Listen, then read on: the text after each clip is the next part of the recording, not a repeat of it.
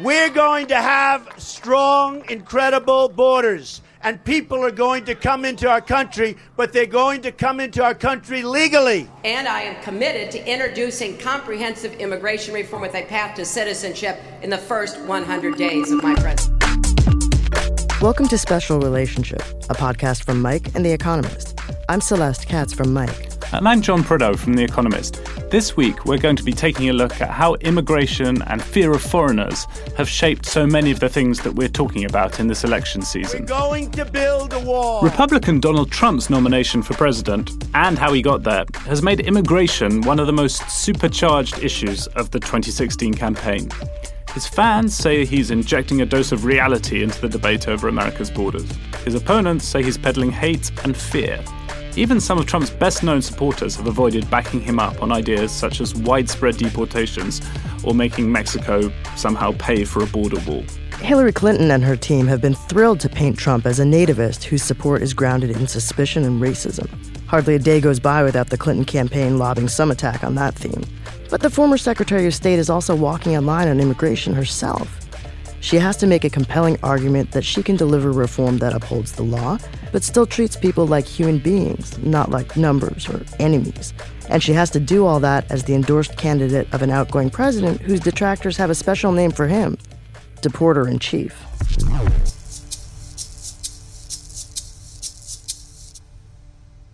Joining us now is Jose Antonio Vargas, the founder and CEO of the nonprofit organization Define American.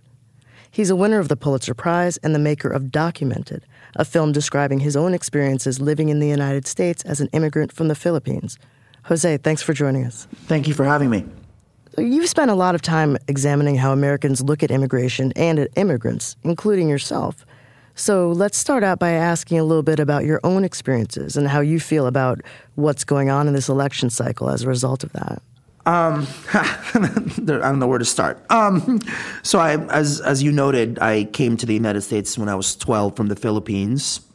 Did not find out that I was here illegally till I was 16 when I went to get try to get a driver's license, um, and found out when I went to the DMV um, that my green card was fake. That was the green card that I got, you know, to use to get to this country. Um, so that's how I found out I was here illegally. Um, and then for me, the the luck was I started becoming a journalist. You know, just a few months after that, working for my high school paper and the local community paper, and and that was my way of whenever I heard on the radio or on television or read the newspaper and you know it said illegal this, illegal that, these illegal aliens, that was my way of kind of combating what people thought we were supposed to be, right? From the get go, I was be, being published and I was contributing. So I thought I should just keep doing that. And spent, you know, 14 years, 13 years doing journalism for newspapers mostly, like the Washington Post. And then outed myself publicly as an undocumented immigrant five years ago in the New York Times and started an organization called Define American. Um, defineamerican.com. And it's all about trying to have a different conversation about immigration and citizenship. I don't think we can talk about immigration and not talk about citizenship. And for the past five years, you know, I've been traveling nonstop with Define American all across the country. I've visited maybe 48 states and done maybe more than 800 events all across the country. And I have to tell you that I think Donald Trump, who's not a, you know, he's a smart man. Uh, what I mean by that is he he knows that immigration is an issue that most Americans don't really understand. he barely understands it himself, um, or so he pretends he doesn't understand it. And I think he's done a really um, good job using this issue as a central part of his campaign um, to try to point a finger as to whom this country should blame. Right? You know, Americans in general, you know, are struggling, and they want someone to blame. And Donald Trump has pointed his finger and said, blame them. And they want someone to blame, so they're kind of following suit. And so they think we're the ones to blame. So I am not at all surprised, given the amount of traveling I've been doing and the conversations I've been having for the past five years, that Donald Trump, you know, is not only the Republican nominee, um, has a serious chance of winning the presidency. Jose, as you say, immigration has been a very big issue in the election so far. You see it in the polling.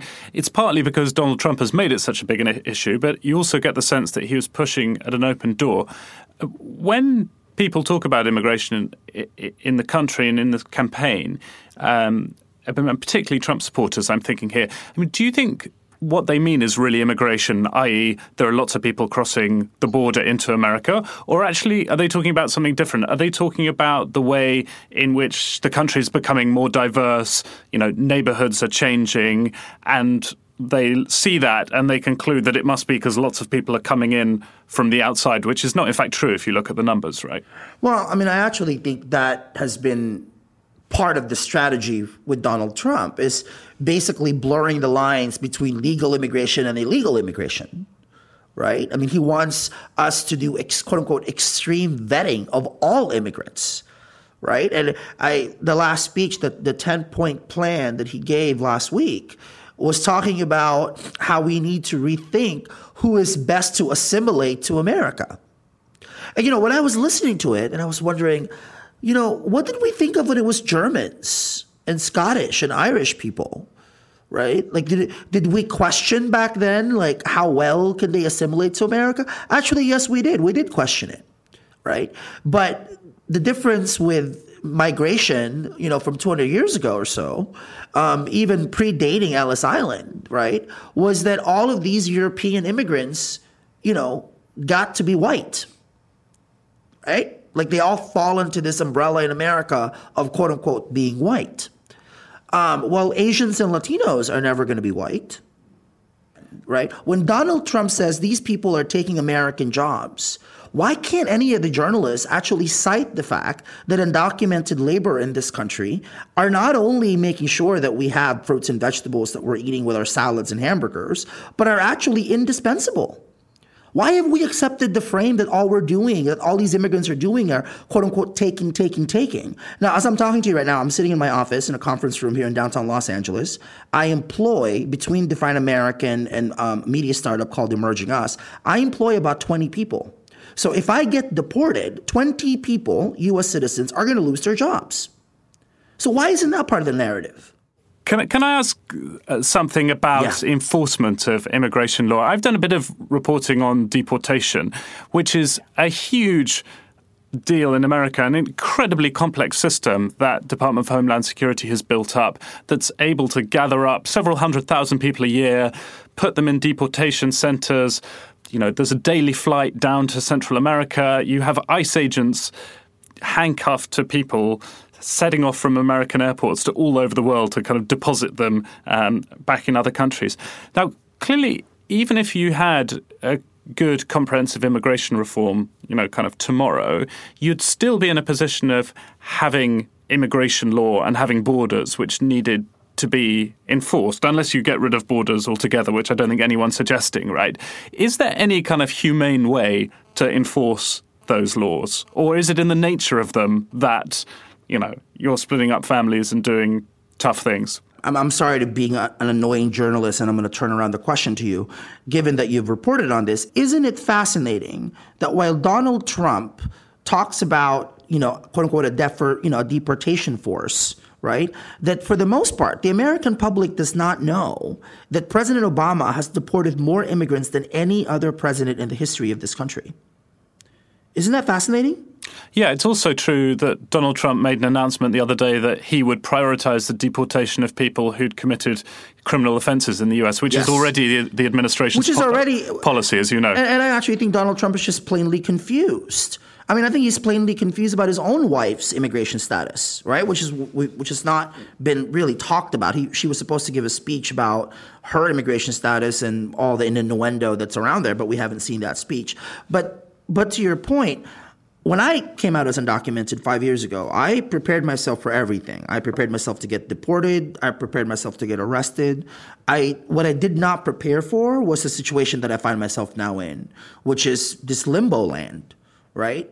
Like I I had admitted against the advice of my own lawyers to admitting to everything I had to do to stay here, right? You know, committing fraud, actually pretending that I was a US citizen even though I'm not on paper that is. So part of my job part of my goal in doing that is to insist on asking these harder questions. Like i don't understand why president obama has deported more than 2 million people and i'm not one of them because apparently i haven't committed quote unquote you know a grave crime. I'm curious jose to uh, ask you a question about about the idea of of how the rules should be some people would certainly look at you and say that you have accomplished a lot of things that you have that you employ people that you have done uh, worthy work in, in journalism or in, in activism and, and defending and advocating for immigrants. But didn't you jump the line? And if there are other people who are quote unquote playing by the rules uh, why is it fair that people who don't are not penalized for some way in that. I guess my question is how do you balance out the needs of people who are already here uh, and people uh, people who are seeking citizenship and, and aren't sure why there are some rules for some people and some for different rules for other people? I'm so glad you asked me that question because if I uh, if I could spend a lot of my time and I have been doing this for the past five years, getting in front of as many conservative Republican audiences who ask me that question of, you know, sir, with all due respect, we appreciate everything that you've done, but you've broken the law and you've jumped behind, you've jumped in front of people. And what I say to them is, I admitted to breaking these immigration laws. I admitted it myself without pressure from anybody. And the reason of doing that is so I can tell you what it's like why do I have to make these choices, right? So I, I've already admitted to it myself. The second thing is, I don't want to bump anybody off the line. I don't want for anybody to think that I should be given or people like me should be given a priority. Now, mind you, as I'm sitting here as an employer, I actually have no rights. Right? I, I provide health insurance to employees, the same health insurance that I myself cannot get. Right? Even though I've been here for 23 years, the only piece of paper that shows that I'm of anything is my driver's license from the state of California, which isn't valid anywhere else but in California, right? Give me a line, give me a process. If you think I if, if you think the line should be, you know, 10 miles long, if you think I should wait 10 years to be an American, yes, sure, I'll wait. What choice do I have? It's not about making undocumented people the priority because we are not, right? We are not the priority. I mean, the laws tell us that every day. The way people talk about us, like we're criminals off, you know, like we're insects off people's backs, tell us that we are not. So I really try to come to this work with as much humility as possible, but as much as possible with as much truth telling as possible, right? What's the crime? What laws did my mom actually break? What have you done to earn your American citizenship? If you think I should earn mine, well, what have you done to earn yours? Jose, I think we can all agree that if Donald Trump's elected president, the chances of any kind of immigration reform that would provide, you know, regular status for the 11 million odd people who are in America without uh, documents, you know, there's zero chance of that happening, or close to zero chance. If Hillary Clinton's elected president, she said that she would pass you know, or push for comprehensive immigration reform within her first 100 days. But most people at the moment, anyway, think that Republicans will hang on to the House. That means that we're going to be in the same situation that we've been in for the past um, few years, where immigration reform has been blocked in Congress. If that's the case, what happens to the movement of which you're a part? You know, what are the goals that you set yourself if a comprehensive immigration reform kind of again looks like it's out of reach um, come come January 2017? Well, 88% of the total population growth of this country in the next 50 years are going to come from mostly Latinos and Asians. In a country that, you know, since its inception has been thought of as a black and white country. So to me, passing immigration reform is just one part of this a big part of it is how do we change the culture in which people talk about immigrants in this country? You know, and again, I'm saying this as a gay man. In this country, we have come to a point where being homophobic is culturally unacceptable. You know, when, when actors like Alec Baldwin or Tracy Morgan say something homophobic, it's news. They have to apologize. But in this country, being anti immigrant, not only is it culturally acceptable, it may actually just win you the White House. Right. So I guess what I would want to ask you is how, how long does it take to change something like that culturally? And then also, what do you see as the best way to deal with it from a policy standpoint? I don't think we can have a policy conversation about this issue until all our politicians actually have a fact sheets in front of them.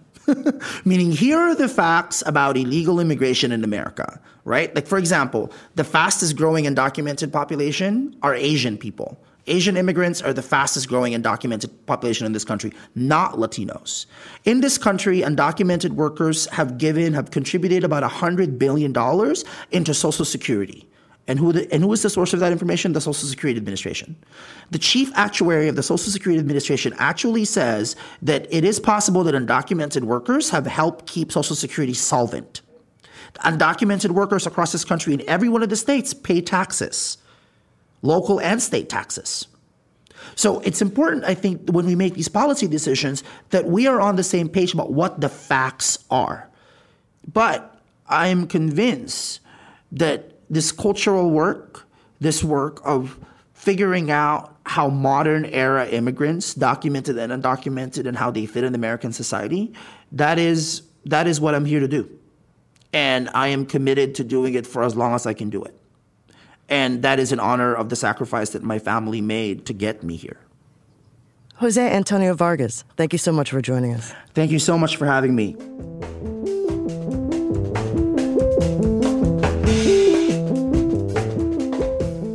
One of the strange things about the immigration debate in 2016 is how out of whack people's perceptions are with the numbers. Those numbers suggest that actually more people have migrated from the US to Mexico so far this decade than went in the opposite direction. That impenetrable, physical, tall, powerful, beautiful wall that Donald Trump promises to build might not have quite the effect he thinks it would. To run us through what's really going on with immigration is Doris Meissner. Doris used to run the federal agency that became Immigration and Customs Enforcement. She's now a senior fellow at the Migration Policy Institute in Washington, D.C. Doris, thanks for joining us. Thank you.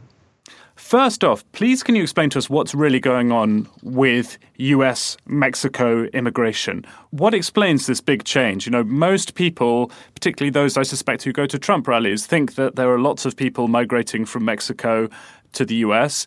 The numbers say otherwise the numbers definitely say otherwise, as you've um, explained. So let's talk a little further about that. We've seen more people returning to Mexico in the last basically six years than coming from Mexico to the United States. We had a great what we call the Great Recession in the United States. And although there's been job recovery from the recession in 2007, 2008, it has not been the kind of uh, robust recovery that provided the same level of jobs and uh, opportunity in the U.S. for people coming from Mexico. It's also been a recovery that is into a different kind of an economy. The economy is just not producing the same volume of lower skilled and unfortunately lower paid positions that were so much a part of what the illegal immigration from Mexico had been about for really the prior almost 40 years. So, what we're seeing is less job demand in the United States. We're also seeing the real payoff from eh, incredible investments in enforcement that the United States has made over the course of about 15 years, at least since 9 11, and eh, in many ways starting before 9 11, in Southwest border enforcement so that billions of dollars have been poured into strengthening the southwest border. Uh, Donald Trump likes to talk about building the wall. The fact of the matter is that we actually have fencing. We've called it fencing. You could call it call it a wall. It's all the same thing. Uh, along almost a third, well, really a third of the border as it is, and that fencing that exists is part of a great deal of infrastructure and increased personnel that have been added to border enforcement particularly since 9/11. There are more than 21,000 border patrol officers now. It's a it's a doubling in just the last 15 years. There so the enforcement is important and the enforcement is working. And then of course there are the changes in Mexico. And the changes in Mexico are significant. Mexico is becoming more and more of a middle class country. It certainly continues to have its problems, but its levels of economic growth have been uh, respectable, have been sustained. They did not have the same kind of a recession at all that the United States had. So more people are seeing a future for themselves in Mexico. And Mexico has also had a very important demographic change. Its birth level, its fertility levels have fallen basically to the point that they're on a par with the United States. There are less young people entering the labor force. Uh, there are jobs and job creation at at least the levels of younger people coming into the labor force. So there's a real structural change in Mexico that's taking place that is contributing to that. As a result of substantial deportations from the United States, substantial difficulties getting across the border in the way that it would have been in earlier decades. That's led to this no net new immigration from Mexico to the U.S. It's interesting that you say that because what you tend to hear a lot is sort of if only we would enforce the laws that we already have on the books things would be so different are you saying that that that wouldn't be the case that actually enforcement is is pretty up to snuff well, we're we're right now. Uh, just take this as a comparison. In the year 2000, we were making 1.7 million apprehensions at the southwest border. Today, 15, 16 years later, that number has dropped to somewhere for, uh, for Mexicans somewhere around 170,000. That's an extraordinary change we still, of course, have problems at the southwest border. There are problems of drugs, there are problems of arms. No, I'm not in any way suggesting that we don't need southwest border enforcement. We absolutely do. But the issue of illegal immigration of Mexicans coming to the United States to work is changed dramatically. And so, you know, you could say as I think probably Donald Trump would say, that there should be zero, that nobody should be able to get across the border. That's unrealistic. We don't ask that of law enforcement. We don't expect that of law enforcement in any areas of the country. So the southwest border is probably now at a reasonably steady state where Mexican immigration is concerned. The challenges now have shifted to the challenge of people coming from Central America. But the people that are coming from Central America trying to cross the southwest border are a different story. They're basically turning themselves over to the Border Patrol. And they are wanting to come before immigration judges, ask for political asylum because they're fleeing violence and uh, chaos, lack of governance in Central America that's not a good situation either. And we have to have responses to it. But those are different responses, and those are much smaller countries. And Doris, if you're talking illegal um, immigration, what's the picture in terms of you know, I guess we have to go on the statistics we have, which invariably, when you're measuring something that's illegal, are not perfect. But what's your guess as to whether more people cross a land border or fly into the country and overstay their visas?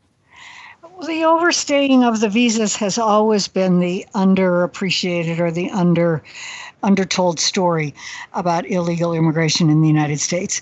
The best figures that we have, and they're not good because uh, these are estimates that are not well tracked by the by government agencies. But our the best estimates are that about 40% of the population in the United States that is illegally here, the population that does not have legal status, and that's a number of about 11 million at the present time, that about 40% of those people overstayed their visas. So they came here as tourists, or they came as foreign students, or they came as, you know, cultural business reasons, and their visa expired and they've stayed. Now, that's a whole nother part of illegal immigration that has nothing to do with the southwest border. And it, of course, does have to do with visas and how visas are issued, but that's these are people that got their visas presumably properly. It's just that they're they either change their mind or they just decided that um, once they had a visa and were in the United States, they would stay. Doris Meissner, thank you very much. Thank you. That's it for this week. Subscribe to us on iTunes, Google Play, or wherever you get your podcasts. This episode was produced by Zack Mack. Thanks so much for listening. If you want to help us out, you can do that by rating and reviewing the show on iTunes. I'm Celeste Katz with Mic and Celeste Katz NYC on Twitter. And I'm John Prideaux at The Economist or at John Prideaux on Twitter. See you next week for another episode.